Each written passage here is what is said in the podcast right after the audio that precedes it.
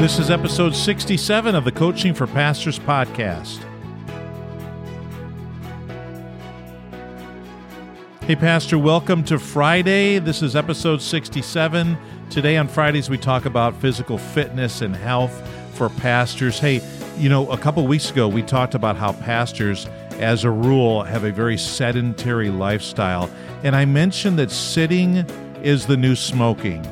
Sitting is the new smoking. And it seems as though it's true. I was looking through what is called Dr. A's Habits of Health The Path to Permanent Weight Control, Optimal Health, and Well Being by Dr. Wayne Scott Andersen.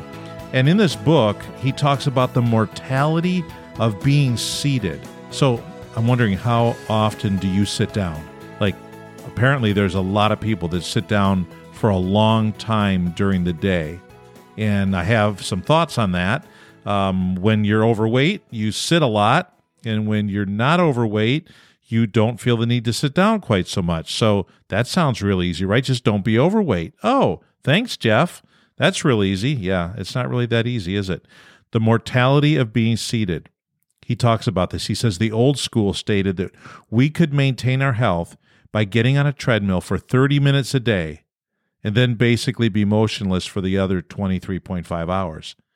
And Dr. Andersen says they were dead wrong. Working out three days a week doesn't keep you healthy either. Being active throughout the day is what keeps us healthy. In fact, many studies are now showing that sitting, sitting for hours independent of our weekly exercise is lethal. So it doesn't matter if we work out for half an hour or an hour a day. If we're then sitting for five, six, eight, or more hours throughout the day, that half an hour is really not helping us all that much. He writes that a recent survey in juststand.org showed that 86% of all Americans sit all day. Oh my gosh, 86%? Seriously. 86% of all, all Americans sit all day. Daily sitting ranges from 9.3 hours on average to as high as 15 hours in some individuals. Think about it. You go into your kitchen and you sit down. You go into the family room, you sit down. You go into the dining room and you sit down. You get in the car and you sit down. You get on an exercise bike and you sit down. You, you sit down, you get in bed, you lay down.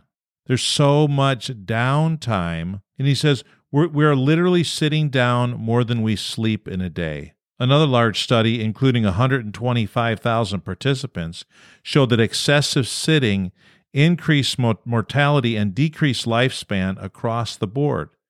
A study evaluated the amount of activity of overweight versus lean people and discovered that obese individuals sat two and a half hours more than lean people. Well, that, that makes sense. Reducing chronic inactivity is even more essential than brief periods of intense exercise.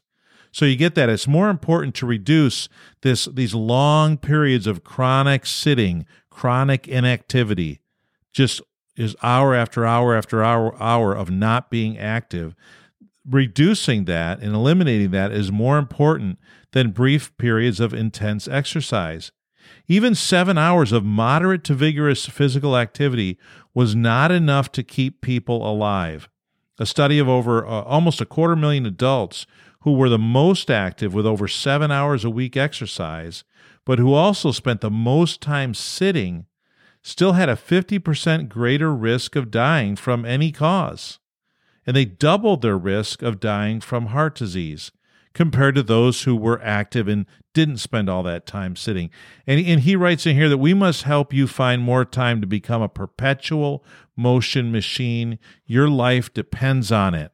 So let me ask you, Pastor, are, are you doing a lot of sitting? I mean, isn't that what we do as with as pastors? We go into meetings, we meet people, we travel, we get in our car, we go to see people, we get there to see them, we sit in their r- r- hospital rooms or we sit on their living room sofa and we talk to them.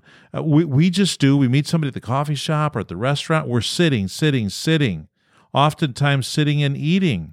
In your study, whether it's at home or at the church, let, let me encourage you to do more standing. Now, if you were to invest in a Varidesk, a Varidesk is one of those desks that are electronically controlled or it's hydraulically controlled and the desk surface can go up and down so you can sit at it or you can stand at it. Why, they just run for a mere 400 to $1,000.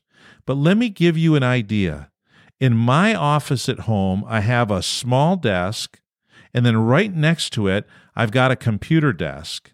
And it only costs me $8.86 to turn that computer desk into a Varidesk, into a desk that was up quite high that I could just stand at and do my work standing up. You know what I got? I got four cinder blocks from Home Depot. Yeah, four cinder blocks. At 7% sales tax, it cost me $8.86. And I, I stood each cinder block on end uh, under the four corners of my desk. And there you go. You might think, well, I, I don't want cinder blocks in my room.